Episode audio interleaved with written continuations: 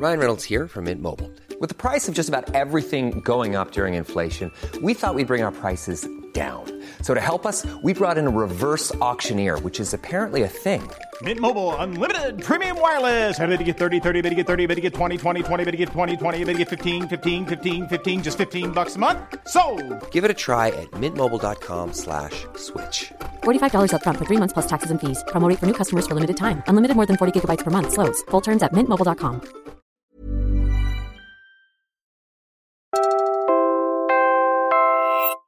You're listening to Puma Podcast. Hi, I'm Kat Ventura, executive producer of Teka Teka News. This week, Pag-asa issued an El Nino alert, which reported an 80% likelihood of below normal rainfall this June, July, and August.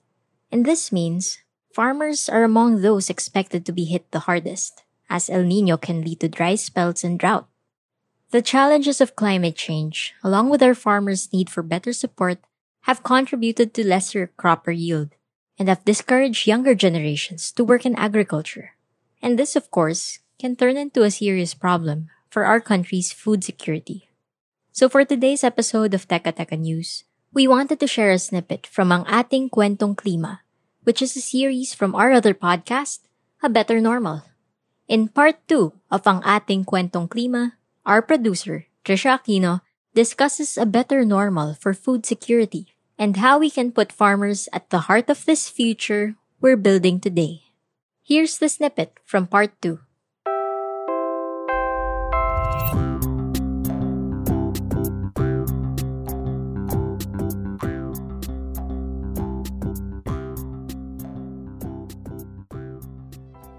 Some of the hazards brought about by climate change include extreme rainfall and intense and more frequent storms, but also extreme heat and warming temperatures. Floods damage crops, and too much rainfall causes soil erosion, which in turn strips the earth of its fertility, reducing our farmers' yield in the long run. On the other end is extreme heat and extended periods of drought, which dry up the soil and even increase chances of wildfires. Warm temperatures are also associated with pests and disease that plague the crops, again diminishing harvest for our farmers. So there's going to be decrease in food availability, and that affects not just the farmer who is relying also on their own crops for subsistence, but of course the food availability in the market for the consumers. No? And then, of course, without that security or availability of food, there's going to be decreased health and productivity, which ultimately can lead to loss of life. Pero hindi lang pananim ng mga magsasaka ang apektado ng nagbabagong klima. Apektado rin ang huli ng mga mangingisda natin. Siyempre, kung palaging bumabagyo, mababawasan ang panahong pumapalaot sila. Extreme heat also has the same effect. Sino ba namang gustong magtagal sa matinding init ng araw? We heard in the previous episode how the Nabaoynon community in Aklan has adopted new fishing methods to adjust to drought and flooding. But we also have to acknowledge the destruction these weather related hazards pose. Kulang ang adaptation or means to adjust to the impacts of the changing climate. Just imagine the typhoons that rip fishing boats and fishing pens to smithereens. Climate change also affects the habitats of fish. For example, warming waters drive them to go to cooler habitats. Pag masyado namang maulan, the soil from the uplands are washed into the seas. Kaya kailangan lumipat ng mga mangingisda para may maiuwing huli. Sometimes even farther out at sea, costing time, effort, and money for fuel, among other things. Warming sea temperatures also contribute to diseases and invasive fish species, thus putting more pressure on fisher folks' catch. So the reduced yield per catch of fish contributes to decreased income, decreased food availability, decreased health and productivity, and ultimately, whether that's directly or indirectly, to the loss of life.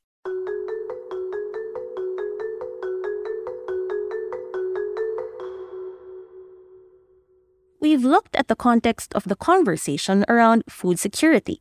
Climate change poses a huge threat to agriculture and fisheries, and hundreds of thousands of lives are at stake.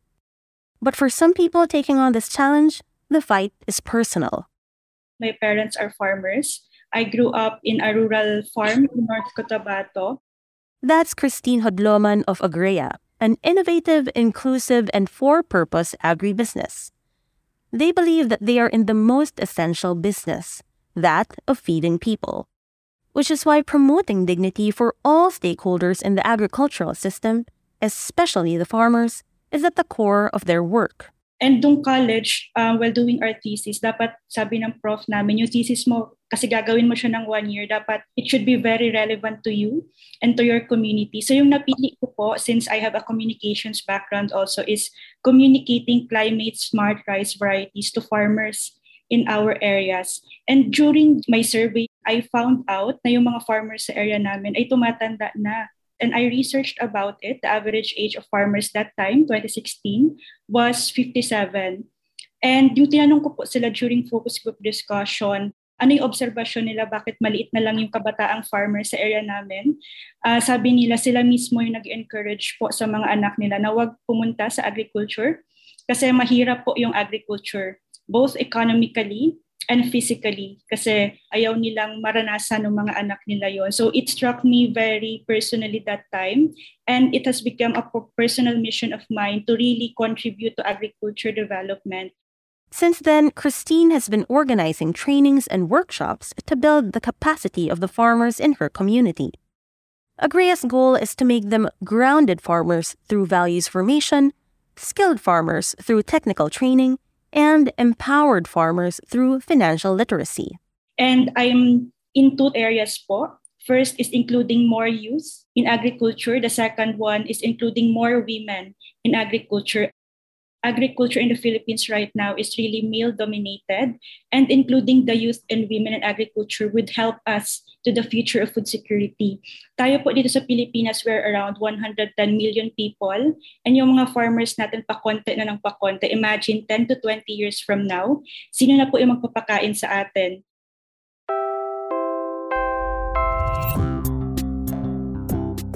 And that was today's episode takeover of ang ating kwentong klima. If you want to learn more about the importance of empowering farmers, click the link in the description of this episode to hear the rest of part 2 of Ang Ating Kwentong Klima. This series was supported by the Oscar M. Lopez Center for Climate Change Adaptation in partnership with Asia Society Philippines. Again, I'm Kat Ventura. This episode was edited by Pidoy Blanco. For more explainers on issues that matter, Follow Teka Teka News and The Better Normal on Spotify, Apple Podcasts, Google Podcasts, or wherever you listen to podcasts. Maraming salamat po.